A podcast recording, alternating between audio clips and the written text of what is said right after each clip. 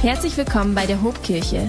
Wir hoffen, dass dich dieser Podcast inspiriert und stärkt. Hi auch von meiner Seite, wenn du online gerade zuschaust. Schön, dass du eingeschaltet hast. Das ist so gut und schön, wenn du hier bist. Ihr Lieben, wer von euch ist bei Instagram? Also nicht jetzt gerade, wobei das auch interessant wäre mal zu wissen. Aber wer von euch hat einen Instagram-Account irgendwie dort angemeldet? Ich auch, finde das ganz cool, versuche mich immer wieder mich abzumelden und dann lande ich ein paar Wochen später doch wieder da. Aber ich finde das eigentlich auch ganz gut. Ich mag Instagram, ich mag das irgendwie, was aus dem Leben von Leuten mitzubekommen, von Freunden, die ich vielleicht gar nicht so oft sehe, auch die vielleicht woanders wohnen. Ich finde das cool. Aber kennt irgendjemand hier im Raum noch das Phänomen, dass du zufrieden deinen Instagram-Account öffnest und deprimiert wieder schließt?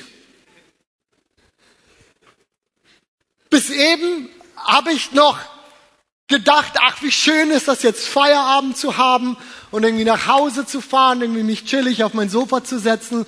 Ich mache Insta auf und ich sehe, wo die anderen Leute alle so sind und ich frage mich, aber warum habe ich den nicht in Südfrankreich wie XY? Bis eben dachte ich noch, Mensch, ich fahre nach Hause und das wird irgendwie ach, entspannt, ich setze mich hin, ich mache mir irgendwie, keine Ahnung, eine Tüte Chips auf oder sowas und dann scroll ich so durch meinen Feed und ich sehe die ganzen stylischen Wohnungen und Apartments von irgendwie entfernten Verwandten und ich frage mich, warum sieht es bei mir zu Hause nicht so aus? Und dann komme ich da hin und ich setze mich hin und ich habe das Gefühl, das ist einfach langweilig hier. Irgendjemand noch? Noch? Das funktioniert übrigens nicht nur mit, mit, mit, mit Instagram. Im Grunde genommen bin ich ganz zufrieden mit meinem iPhone. Doch dann sehe ich dein iPhone 13 und denke mir, warum habe ich eigentlich nicht dein Telefon? Und mein Telefon ist auf einmal nicht mehr so cool. Und je mehr ich mit, mit dieser Art Blick, mit diesem Blick durchs Leben laufe, desto unzufriedener werde ich mit meinem eigenen Leben. Und ich komme zum Schluss, dass, dass, dass ich eigentlich irgendwie zu kurz komme. Mir fehlt was. Warum hat der das und ich nicht? Warum siehst du so aus und ich nicht? Warum geht's dir so gut und mir nicht? Warum hat XY eine Freundin, einen Freund und, und ich nicht? Irgendwie bin ich in dem Ganzen hier übrig geblieben. Ich bin übrig geblieben. Und, und, und Gott, ich meine, ich habe das doch auch verdient. Gott, du, du, bist mir, du bist mir hier noch was schuldig. Schuld.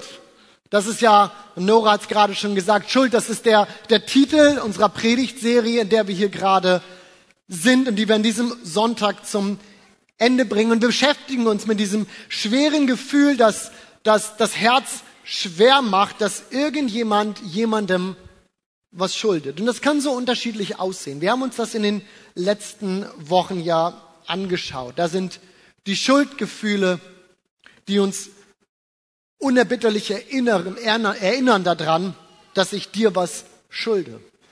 Da ist die Wut, die mir, die mir sagt und die mir, die mir immer wieder aufzeigt, nein, du schuldest mir was. Du schuldest mir was. Oder die Gier, der Geiz. Layana hat letzte Woche darüber gepredigt, die sagt, nein, ich schulde mir was. Das, ich, das gehört mir. Ich, ich sollte das, ich muss das behalten. Ich schulde mir das. Und heute ich denke, ihr habt das schon geschnallt. Es geht nicht darum, dass ich dir was schulde, dass du mir was schuldest, sondern dass, dass Gott mir was schuldet. Gott, eigentlich bist du mir noch was schuldig. An vielen Stellen in meinem Leben hast du es nicht gut mit mir gemeint, glaube ich. Und ich finde, dass ich mehr verdient habe als das, was ich gerade habe. Und auch wenn dieses, dieses Gefühl, diese Art Gefühl in einen Frust, in eine Enttäuschung Gott gegenüber münden kann, entspringt sie in den allermeisten Fällen doch in dem Vergleich mit anderen und äußert sich in diesem hässlichen Gefühl von Neid und Eifersucht. Warum nenne ich das Gefühl hässlich? Weil es ein Gefühl ist, dem wir einfach nichts Positives abgewinnen können. Ich meine, ich kann die Bemühungen rechtfertigen, meine Vergangenheit zu verbergen. Ich kann auch, ich kann auch die Wut auf, auf andere irgendwie überzeugend vertreten, warum das gerade angemessen sei. Und auch der Geiz, Gier, lässt sich verstecken hinter Tugenden wie Sparsamkeit und Vorsicht. Aber wie rechtfertigt man bitte Neid oder Eifersucht? Hand aufs Herz. Ist es irgendjemandem schon mal passiert, dass ein Freund, eine Freundin, ein Arbeitskollege, irgendjemand so in deinem Umfeld irgendwas misslingt. Vielleicht muss die Person einen Rückschlag hinnehmen, hat sich was Großes vorgenommen und das kommt am Ende dann nicht so hin, die Rechnung geht nicht auf und natürlich sind wir erstmal, oh, schade, das tut uns echt leid, aber innerlich spüren wir sowas wie Genugtuung, weil jemand anders versagt hat. Wisst was ich meine? Irgendjemand? Bin es nur ich? Nee, doch. Drei, vier, danke. Und wenn es nur für meine Seele ist, dass ihr euch meldet. Irgend, was für ein hässliches Gefühl, dass, dass das Eifersucht in uns auslösen kann, oder? Ich krieg Eifersucht nicht schön gerecht, äh, geredet, denn, denn im Grunde genommen kämpft Eifersucht nie wirklich für mich sondern immer gegen dich. Sie, ist nie, nie, sie schafft ja nie was für mich, sondern ich gönne einfach nur dir auch nicht. Und ich glaube, wir alle wissen, wie sich das anfühlt. Und nicht nur wir, auch in der Bibel finden wir viele Beispiele für Eifersucht. Schon auf den ersten Seiten der Bibel können wir die traurige Geschichte von Kain und seinem Bruder Abel lesen, in der Eifersucht am Ende zum Mord führt. Nur wenige Seiten später ist dann Esau eifersüchtig auf seinen Bruder Jakob, Sarah ist eifersüchtig auf ihrem Markt, Hagar, Josefs Brüder sind eifersüchtig auf Josefs Beziehung zu seinem Vater und ich glaube, viele von uns wissen die Geschichte, wie die Geschichte ausgeht. Sie verkaufen Josef dann und erzählen dem Vater, dass es den jungen Mann nicht mehr gibt, dass Tiere ihn geholt haben. Der König Salomo, dem weitläufig eigentlich das Predigerbuch zugeschrieben wird, er kommt in Prediger 4 sogar zu dem Schluss zu sagen, nun weiß ich, warum die Menschen so hart arbeiten und so viel Erfolg haben. Sie tun es nur, um die anderen in den Schatten zu stellen. Oder wie, wie Martin Luther es ausdrückt in seiner Bibelübersetzung, da ist nur Neid des einen auf den anderen. Was für ein düsteres Bild. Was für ein trauriges Menschenbild, das ich hier heute Morgen mal, oder? Und vielleicht denkst du, so schlimm bin ich gar nicht und, und, und so zerfressen von Eifersucht ist meine Gefühlswelt überhaupt nicht. Und ich vermute, den allermeisten geht es gerade so. Und doch denke ich, dass keiner von uns sich von diesen Gedanken wirklich ganz freisprechen kann. Ja, Andy Stanley, ein amerikanischer Pastor, drückt es so aus zu sagen, er sagt, Eifersucht ist kein Problem, das zu lösen ist. Wir kriegen es nicht wirklich gelöst. Es ist eine Spannung, die zu managen ist. Denn der Mensch ist aus seiner Natur heraus viel zu sehr so, dass er sich vergleicht. Ich krieg mich nie aus dem Verhältnis zu dir. Und ich werde dieses Verhältnis immer sehen und ich werde mich immer irgendwie vergleichen. Das kriegen wir nicht ganz raus aus uns. Aber ich kann verändern, was es mit mir macht. Ich kann verändern, was es mit mir macht. Und genau darum geht es doch. Wir kommen heute ja hier von dem Gedanken her, dass, dass Gott mir irgendwie was schuldig geblieben ist. Und lassen wir mal echten Mangel, echte Not ein wenig beiseite. Ich denke, in den allermeisten Fällen beginnt das Problem von Eifersucht doch ganz woanders. Und ich habe uns versucht, mal so eine Art Eifersuchtszyklus aufzuzeichnen, habe ich mir ausgedacht, das Wort. Ich dachte, das klingt klug. Eifersuchtszyklus. Schau mal, in den allermeisten Fällen läuft das doch ungefähr so. Ich habe ein schönes Handy. Ich habe überhaupt kein Problem mit meinem Handy. Aber jetzt sehe ich dein Handy und sehe, dein Handy ist schöner als mein Handy. Und jetzt habe ich ein Problem mit meinem Handy und will in Wirklichkeit eigentlich dein Handy. Oder? In den meisten Fällen läuft das doch irgendwie so. Ich sehe was bei anderen Menschen und jetzt passt gut auf. Ich sehe was bei anderen Menschen und ich erschaffe mir meine eigene Not. wie dumm. Aber ich schaffe mir meine eigene Not. Und das Problem ist, dass wir dieses Spiel ja endlos weiterspielen können. Weil es ging am Ende ja überhaupt nicht um das Handy. Nein, wenn ich das Handy dann habe, dann finde ich wieder was anderes. Dieses Rad dreht sich endlos weiter. Oder so wie König Salomo es in Prediger 4 jetzt weiterschreibt. Den ersten Teil des Verses hatten wir gerade. Da ist nur Neid des einen auf den anderen. Und dann schreibt er weiter, aber das ist doch sinnlos. Und es gleicht dem Versuch, den Wind einzufangen. Was für ein schönes Bild. Den Wind einfangen. Hast du mal versucht, den Wind einzufangen? Jetzt kommen wir nicht irgendwie mit erneuerbaren Energien. Den, Wind, den Wind einfangen. Wenn Eifersucht also nie zum Ziel führen wird, so wie ich den Wind nicht eingefangen bekomme und im Grunde genommen auch, auch nichts Gutes daraus entspringt, dann wollen wir heute mal schauen, wie wir diese bittere Wurzel möglichst weit von uns fernhalten, okay? Wie wir versuchen uns dem mal zu nähern. Und, und vielleicht haben wir ja Glück und wir können bestimmten Orten und Personen und vielleicht auch Situationen, Dingen irgendwie fernbleiben, die, die fern von uns halten, damit, damit wir gar nicht erst mit diesem Gefühl und mit dieser Herausforderung konfrontiert werden. Also woher könnte dieses Problem kommen? Gibt es Dinge, die wir vermeiden könnten? Ich habe uns mal drei Vermutungen mitgebracht. Die erste Vermutung, die anderen. Die anderen sind das Problem.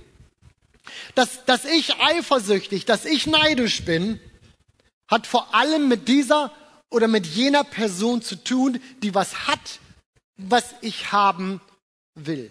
Der Nachbar, der schon zum dritten Mal in den Urlaub fliegt und dann auch noch die Dreistigkeit besitzt, Bilder davon auf Instagram zu posten. Oder mir noch davon erzählen will, können nicht irgendwelche Flüge mal ausfallen?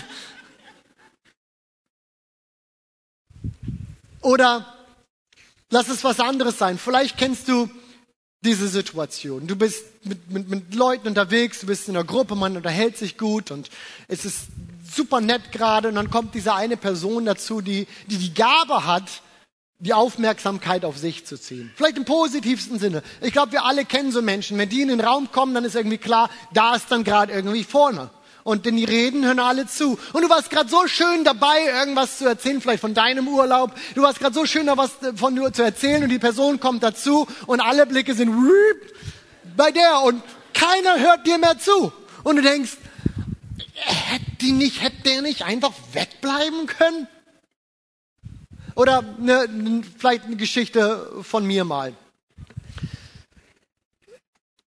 In der Schule hatte ich einen Freund, Philipp. Der war immer beliebt bei den Lehrern. Ich nicht. Wenn wir beide Quatsch gemacht haben, habe ich Ärger gekriegt und er eine Eins.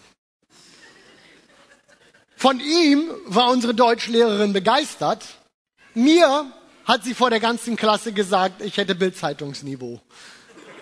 Wir lieben ermutigende Lehrer.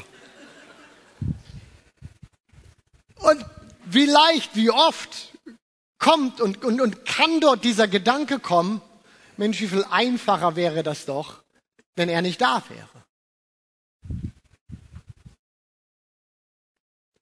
Wie viel besser würde ich vielleicht abschneiden oder wie viel besser würde ich, würde ich daherkommen oder, oder, oder ja, wie, wie viel besser könnte es mir gehen in diesem Deutschkurs, wenn, wenn er doch nicht wäre. Mit Philipp bin ich übrigens immer noch befreundet. Philipp ist jetzt Pastor in einer Matthäusgemeinde. Liebe Grüße gehen raus an Philipp, falls du das hier siehst. Ähm, es war eine gute Zeit mit dir im Deutschkurs. Wir wollen es nicht zugeben. Wir wollen diese Gefühle auch überhaupt nicht haben. Und doch ist sie manchmal da, diese, diese beißende, diese, diese in uns, an uns nagende Eifersucht. Doch denk, denken wir den Gedanken mal zu Ende. Können die Menschen, auf die wir eifersüchtig sind, denn irgendwas tun, um unsere Situation zu verbessern? Wäre es wirklich besser, wenn deine Nachbarn nicht in Urlaub fliegen? Würde es dir damit wirklich real besser gehen? Würde es helfen, wenn diese Person, die einfach diese Gabe hat, die Aufmerksamkeit auf sich zu ziehen, wäre es besser, einfacher, schöner, wenn sie einfach aus deinem Freundeskreis verschwindet? Wäre es wirklich besser gewesen, auf diese Freundschaft zu Philipp zu verzichten oder mir sie wegzuwünschen und dafür vielleicht ohne ihm in diesem Deutschkurs zu sitzen? Ich weiß nicht, ob meine Deutschlehrerin mich dann besser gefunden hätte. Keine Ahnung. Nicht wirklich, oder? Nicht wirklich. Und das Schlimmste dabei ist, dass, dass, dass Eifersucht wirklich diese ekligsten Gefühle in uns auslöst. Denn Hand aufs Herz, sie, sie schafft es ja sogar, dass, dass ich nicht nur haben möchte, was du willst, sondern auch wünschte, dass du nicht hast, was ich nicht haben kann. Oder? Was für eine hässliche Kiste diese Eifersucht. Ihr Lieben, ich glaube, die anderen können nicht wirklich das Problem sein. Die anderen sind auch nicht die Lösung zu unserem Problem. Also kommen wir zur Vermutung zwei. Die Vermutung zwei ist, Gott ist das Problem. Und hier sind wir wieder bei, bei unserem Predigtitel. Gott schuldet mir am Ende noch was. Das, das, was du hast, was ich haben will, vielleicht kannst du nichts dafür, aber ich finde, in der ganzen Verteilung der Dinge und Sachen bin ich irgendwie zu kurz gekommen. Ich bin irgendwie nicht so gut dabei weggekommen. Sollst du doch deinen guten Modegeschmack haben. Aber warum muss ich Rot und Pink zusammentragen und nicht mal das Problem sehen? Sollst du doch, sollst du doch dein gutes Aussehen behalten. Aber kann der Friseur bei mir dann nicht wenigstens erfolgreicher sein? Du bist so begabt mit Dingen. Und ich muss mich mit meiner Mittelmäßigkeit irgendwie zufrieden geben. Ja, als der Segen im Himmel verteilt wurde, ich muss auf Toilette oder irgendwo gewesen sein. Zumindest war ich nicht da. Ich habe nicht abgekriegt. Ich habe nicht abbekommen, was ich meine, das mir zusteht. Also das Problem sind nicht wirklich die anderen, die Dinge haben, die ich haben möchte, sondern Gott. Gott, der mir nicht gegeben hat, wo, wovon ich meine, dass es mir vielleicht zusteht. Irgendwie ein beunruhigender Gedanke. Vor allem für uns Christen, oder? Denn wir wissen doch eigentlich, dass Gott alles für uns gegeben hat. Das ist das Evangelium, das wir predigen. Das ist das Evangelium pur. Die gesamte Menschheit war verloren, hoffnungslos von Gott getrennt. Doch Gott war so gut, dass er das eine gegeben hat, was wir eigentlich nicht verdienen, nämlich Vergebung. Und damit wir das bekommen, hat er nichts Geringeres geopfert als seinen Sohn. Unsere Schuld wurde zuerst bezahlt, noch bevor wir irgendwas dazu anbieten konnten. Ja, ich würde sagen, dass unsere Enttäuschung darüber, dass wir nicht bekommen, was wir haben wollen, oder dass wir glauben, irgendwie verdient zu haben, neben der Tatsache verblasst, dass wir bekommen haben, was wir am allermeisten brauchen. Oder? Gott verdanken wir alles, was wir haben. Gott verdanken wir wirklich alles, was wir haben. Ich glaube, er schuldet uns erstmal überhaupt nichts. Kommen wir also zu Vermutung drei. Und die sagt, wir sind das Problem. Gut, da ich die Vermutung eins und zwei schon ausgeschlossen habe, muss ich die Spannung jetzt nicht weiter aufrecht erhalten und kann uns sagen, ja, natürlich ist das so. Natürlich sind wir das Problem. Der, der, der eine gemeinsame Nenner, der sich durch, durch unsere ganzen Eifersuchtsgedanken zieht, das bin ich. Das bist du. Das bin ich. Das bist du. Und wenn ich nicht lerne, dankbar zu sein über die Dinge, die mir gegeben sind, die Gaben, die mir gegeben sind, die Menschen, die in mein Leben gestellt sind. Wenn ich nicht lerne, dankbar zu sein, dann wird mich mein Umfeld, egal welches das ist, egal wo ich gerade bin, es wird mich immer wieder triggern, dass ich eigentlich gerne hätte, was du gerade besitzt. Und wenn ich diesen Konflikt, der in mir tobt, nicht länger zurückhalten kann, dann wird er immer wieder seine Punkte finden, wo er ansetzt. Und ich sage, warum kann ich nicht so eine coole Brille haben? Warum hast du das? Warum hab, warum habe ich das? Warum bist du so, warum kannst du so gut singen und ich, ich nicht, nicht? Warum bist du so? Warum bist du, warum bist du so? Und wenn ich es nicht schaffe, diesen Konflikt, der in meiner, in meinem Herzen tobt, wenn ich es nicht schaffe, das irgendwie in den Griff zu kriegen, dann wird er sich immer in meinem Umfeld den Menschen, die direkt um mich sind, irgendwie niedergießen. Und egal, wo wir gerade sind, uh, da ist ja immer noch was drin. Egal, wo wir gerade sind, er wird sich immer auf meinem Umfeld niederlassen. Denn der einzige gemeinsame Nenner, den wir finden können, in, in all diesen Eifersuchtskonflikten, die am Ende ja irgendwie Beziehungskonflikte sind, denn, denn, denn, denn, denn auf was hat das Auswirkungen? Ich habe Du hast was, was ich gerne haben möchte. Du hast was, was ich gerne haben möchte und ich kann es nicht haben. Und das tut was in unserer Beziehung zwischen dir und mir. Denn ich kann dich nicht mehr mit dem gleichen Blick ansehen wie vorher. Denn es wird immer dieser Gedanke da sein, eigentlich triggerst du gerade was in mir, was ich überhaupt nicht möchte. Der eine gemeinsame Nenner, den wir haben, den wir finden können, das bin ich. Das bist du. Und schauen wir mal, was, was Jakobus im Jakobusbrief dazu sagt. Dort heißt es nämlich, woher kommen die Auseinandersetzungen unter euch? Beziehungskonflikte, Herausforderungen, Beziehungskonflikte. Woher kommen die Auseinandersetzungen unter euch? Woher die Streitigkeiten? Kommen sie nicht daher, dass in euch selbst ein Kampf tobt, also dass dort eine Spannung in euch selbst liegt?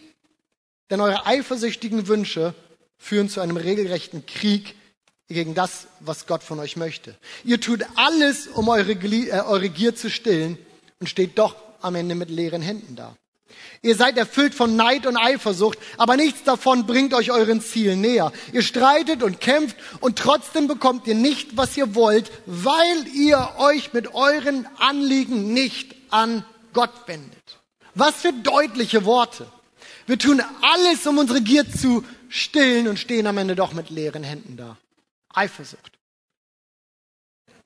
Selbst wenn ich was, das iPhone 13 bekomme, ich stehe am Ende doch wieder mit leeren Händen da.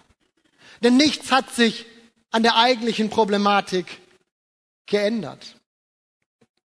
Ja, wir werden dieses hässliche Gefühl von Eifersucht nicht loswerden, indem wir unserem Wunsch nach irgendwas, was du hast und ich haben will, indem wir diesen Wunsch bedienen. Im Gegenteil.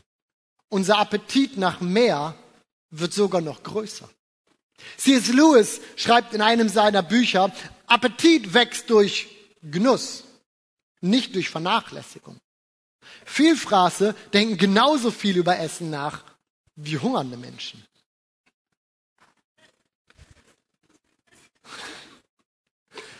Aber, aber wie dann damit umgehen, ihr Lieben? Wie dann damit umgehen mit diesem Gefühl, dass wir meinen, dass uns irgendwas schuldig geblieben ist.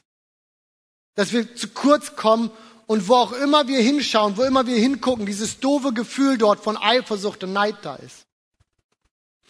Jakobus schreibt, ihr streitet und kämpft und trotzdem bekommt ihr nicht, was ihr wollt, weil ihr euch mit euren Anliegen nicht an Gott wendet. Mit anderen Worten, wir bekommen nicht, was wir wollen, weil wir an der falschen Stelle suchen. In meiner Vermutung 2 habe ich gerade gesagt, nein, Gott ist uns nichts schuldig. Er ist uns nichts schuldig geblieben. Und ich glaube das. Er ist uns nichts schuldig geblieben. Aber nur weil er nicht schuld ist, nur weil er nichts schuldig mehr ist, heißt es doch nicht, dass er nicht trotzdem vielleicht geben möchte.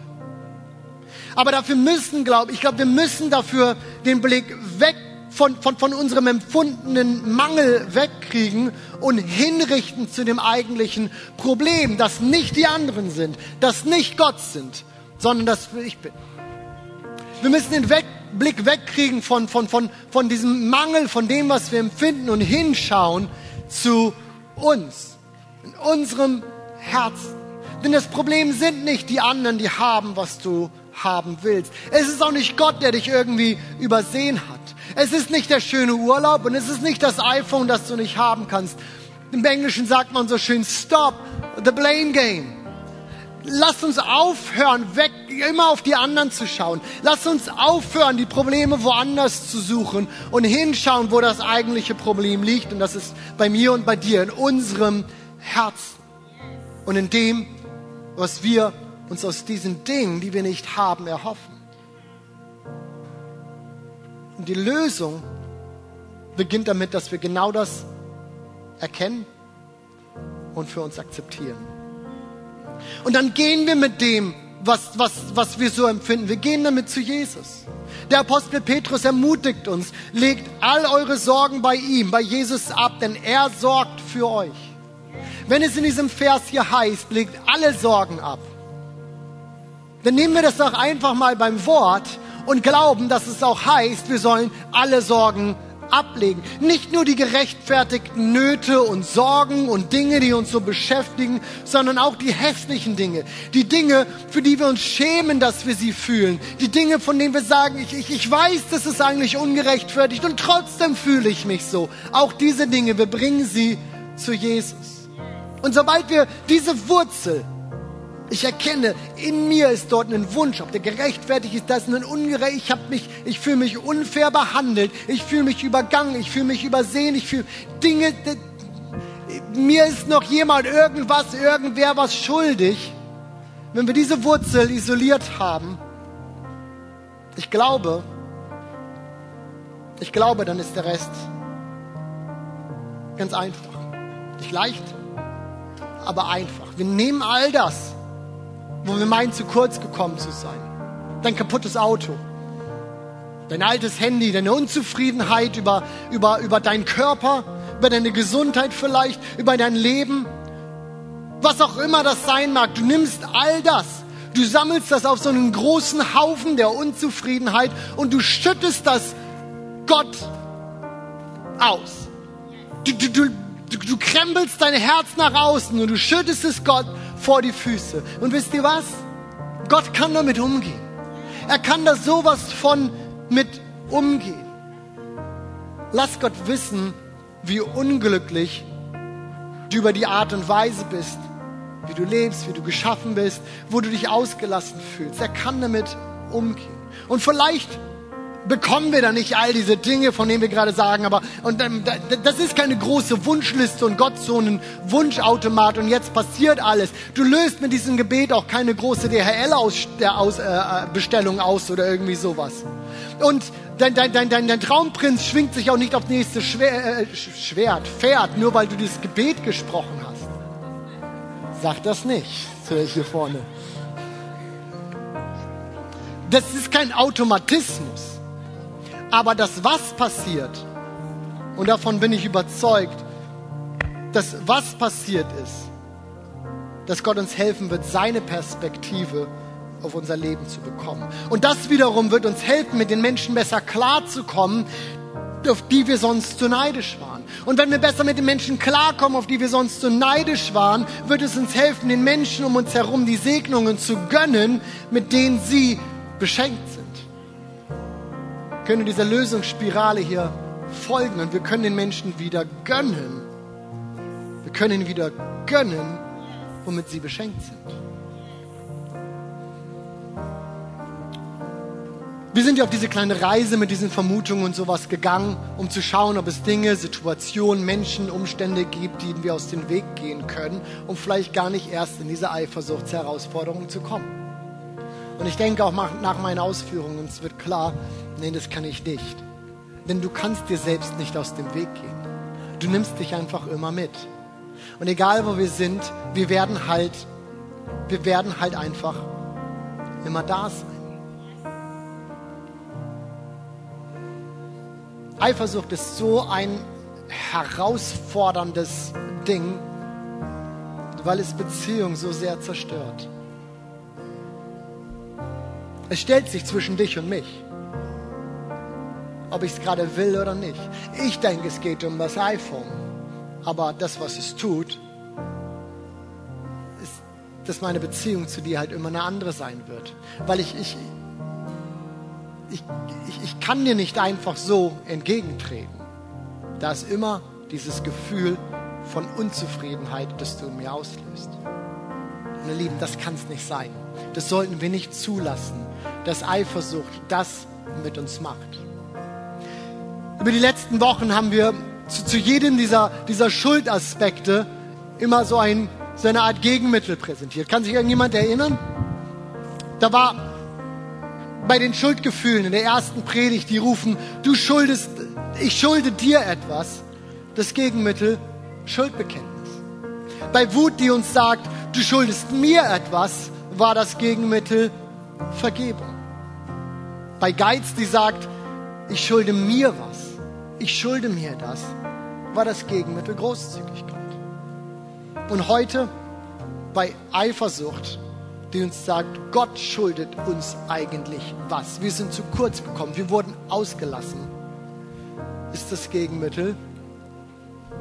Spannung steigt, Trommelwirbel, ist das Gegenmittel Feier. Feier den Erfolg, die Größe. Feier das Zeug, die Sachen, die andere Menschen haben und die du sonst so beneidet hättest. Feier das und tu es so ehrlich wie möglich.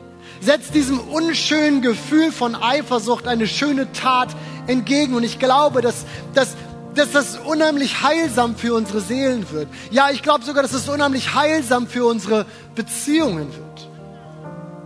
Vielleicht fühlen wir manchmal noch andere Dinge und denken, aber ich hätte das auch gern. Aber lass dieses, dieses, dieses Empfinden und diesen Wunsch, auch Dinge haben zu wollen, irgendwie das Gefühl zu haben, eigentlich würde mir das auch zustehen. Lass nicht zu, dass sich das irgendwie zwischen dich und deine Mitmenschen stellt. Und ich glaube, dass wenn wir das zur Gewohnheit machen, wenn wir uns immer wieder sagen, nein, aber ich lasse es nicht zu, dass das, was ich gerade nicht habe, ich dir das deswegen jetzt irgendwie nicht gönne. Dass es etwas tut mit unserer Seele. Und wir bringen es dann immer wieder zu Jesus und sagen dir, hier bin ich mit meiner Unzufriedenheit. Hier bin ich mit, ich, irgendwie hätte ich das auch gerne. Oder irgendwie würde ich mir wünschen, es ginge mir anders. Jakobus sagt, wir werden das bei anderen nicht kriegen. Und es wird nichts helfen, dass wir andere ausquetschen, um irgendwie selbst was zu kriegen. Wir haben nicht, weil wir nicht an der richtigen Stelle fragen. Fragen wir bei Gott. Und ich glaube, er wird uns immer wieder helfen, die Perspektive auf unser eigenes Leben zu verändern. Und nichts anderem können wir Frieden für unsere Seele finden. Nichts anderem können wir Zufriedenheit und Dankbarkeit für unser eigenes Leben bekommen. Amen. Komm, stehen wir miteinander auf. Und darf ich uns challengen, darf ich uns herausfordern an diesem Morgen und fragen, ob dort Menschen vielleicht gewesen sind in, in deiner letzten Woche, in deinen letzten Wochen, denen du den Erfolg, den sie haben, nicht gönnen konntest oder sie dafür nicht feiern konntest. Und darf ich dich herausfordern, vielleicht als ganz praktisches, was du tun kannst an diesem Punkt, das vielleicht einfach nachzuholen. Mal nicht zu ruhig zu sein, nicht zu schweigen, auch nicht irgendwie kritisch zu kommentieren, sondern einfach mal zu sagen, ich freue mich riesig für dich, dass du so einen tollen Urlaub hast oder für dein neues Auto oder dass du gesund geworden bist, aber ich immer noch mit dieser Sache hier kämpfe. Ich freue mich für dich. Das ist mega. Lass es uns zur Gewohnheit machen, so mit den Erfolgen und für den Wins von anderen Menschen umzugehen und sie zu feiern, wie Jesus unsere Erfolge feiert. Amen. Das wäre doch was. Und wisst ihr was? Eifersucht hätte einen so viel schwierigeren Stand in unserer Mitte. Jesus, ich will dich bitten, dass du uns hilfst, diese, diese, diese bittere Wurzel von Eifersucht, von Neid aus unserem Leben zu verbannen. Ja, vielleicht ist es etwas, was wir nie ganz in den Griff kriegen, weil wir immer Menschen um uns herum haben und damit der Vergleich zu anderen immer da ist, Herr. Aber wir wollen nicht, dass es das mit uns tut, dass es das mit uns tut, dass wir uns irgendwie schlechter fühlen oder überhaben fühlen und auch wie auch immer. Herr, wir beten, dass du uns immer wieder deinen Blick auf unser Leben gibst. Und dass wir dankbar sein können für das, was du uns geschenkt hast. Du bist der Geber aller guten Gaben, Herr. Und das glauben wir. Das glauben wir, Herr. Und Herr, wir wollen es annehmen für unser Leben. Und wir wollen glauben, dass du uns gegeben hast, was du uns geben willst. Und dankbar sein, Jesus, für alles, was wir haben. Und ich will fragen, ihr Lieben, ob vielleicht jemand heute Morgen hier ist, der sagt, ich habe das für mich noch überhaupt nicht so annehmen können, dass dort ein Gott ist, der mir alles schon gegeben hat. Vielleicht kämpfst du mit genau dieser Herausforderung, diesem Problem, dass du sagst, ich fühle mich irgendwie übergangen. Mir sind die Dinge nicht so gut gelaufen in meinem Leben, wie ich eigentlich erwartet hätte oder die Erwartung habe, dass das mit mir umgegangen wird. Da ist ein Gott, der hat alles schon für dich getan. Der hat sein Leben für dich gegeben. Er ist für dich am Kreuz gestorben. Er hat alles auf sich genommen für deine Schuld, für, für den Krams, den Mist, den wir so verbocken, wo wir nicht perfekt sind, wir nicht in Ordnung sind. Er hat das alles auf sich genommen, ohne dass wir irgendwas dazu getragen haben. Und er möchte dir Frieden und Ruhe geben in deinem Herzen. Er möchte dir eine Dankbarkeit schenken für dein Leben. Und eine Perspektive, warum du auf dieser Erde bist. Und vor allem, und das ist das, was Gott verheißen hat, das ist die Hoffnung, in der wir als Christen leben, sagt er dort, das ewiges Leben, das auf uns wartet. Ewiges Leben, das wir mit Gott haben dürfen, das wir mit ihm verbringen dürfen. Und wenn du hier bist und sagst, okay, dann will ich das wagen, ich will das für mich, ich will das für mich erkennen, dann gibt es eine Sache, die du tun darfst. Du gibst Jesus dein Leben, vertraust es ihm an, sagst von heute an, Gott, will ich mit dir leben. Und das, was passieren wird, ist, dass er dir seinen Blick, seinen Blick auf dein Leben zeigt. Dass er dir zeigt, dass du erkennst, den Wert erkennst, in dem du geschaffen bist. Die Liebe erlebst, mit der er dich liebt. Und infolgedessen einen ganz neuen Sinn für dein Leben findest. Groß. Liebe, das ist groß. Und so will ich fragen, ob irgendjemand hier ist, der sagt, yes, dann will ich eine Entscheidung für diesen Jesus treffen. Und wenn du das bist, dann bitte ich dich gleich, dass du mir deine Hand zeigst, einfach als, als ein, ein, Zeichen deiner Entscheidung, dass du sagst, ja, das möchte ich von heute tun. Und wenn du das tun möchtest, dann werde ich gleich ein Gebet sprechen, dass wir als ganze Kirche mitbeten, in der wir einfach ausdrücken, dass wir sagen, Jesus, ich möchte dir mein Leben geben. Und ich möchte dankbar sein für das, was mir geschenkt ist. Und von heute an will ich mit dir leben und ewiges Leben bekommen. Und so frage ich jetzt, ist jemand hier heute Morgen, der sagt, diese Entscheidung treffe ich heute ganz bewusst. Ich möchte Jesus mein Leben geben. Dann zeig mir doch kurz deine Hand. Wir wollen gemeinsam, Dankeschön, Dankeschön. Wir wollen gemeinsam beten. Zeig mir deine Hand, wenn du das bist. Noch jemand hier? Yes, danke, die Hand gesehen. Dankeschön, Dankeschön. Komm, Kirche, beten wir gemeinsam. Wir sagen, Jesus, ich gebe dir mein Leben an diesem Tag. Von heute an möchte ich mit dir leben. Denn ich glaube, dass du am Kreuz für mich gestorben bist. Und ich möchte deine Vergebung annehmen. Ich möchte deine Liebe spüren. Und möchte deinen Blick für mein Leben bekommen. Ich danke dir, dass ich in dir ewiges Leben habe. Und ich will dir folgen für den Rest meines Lebens.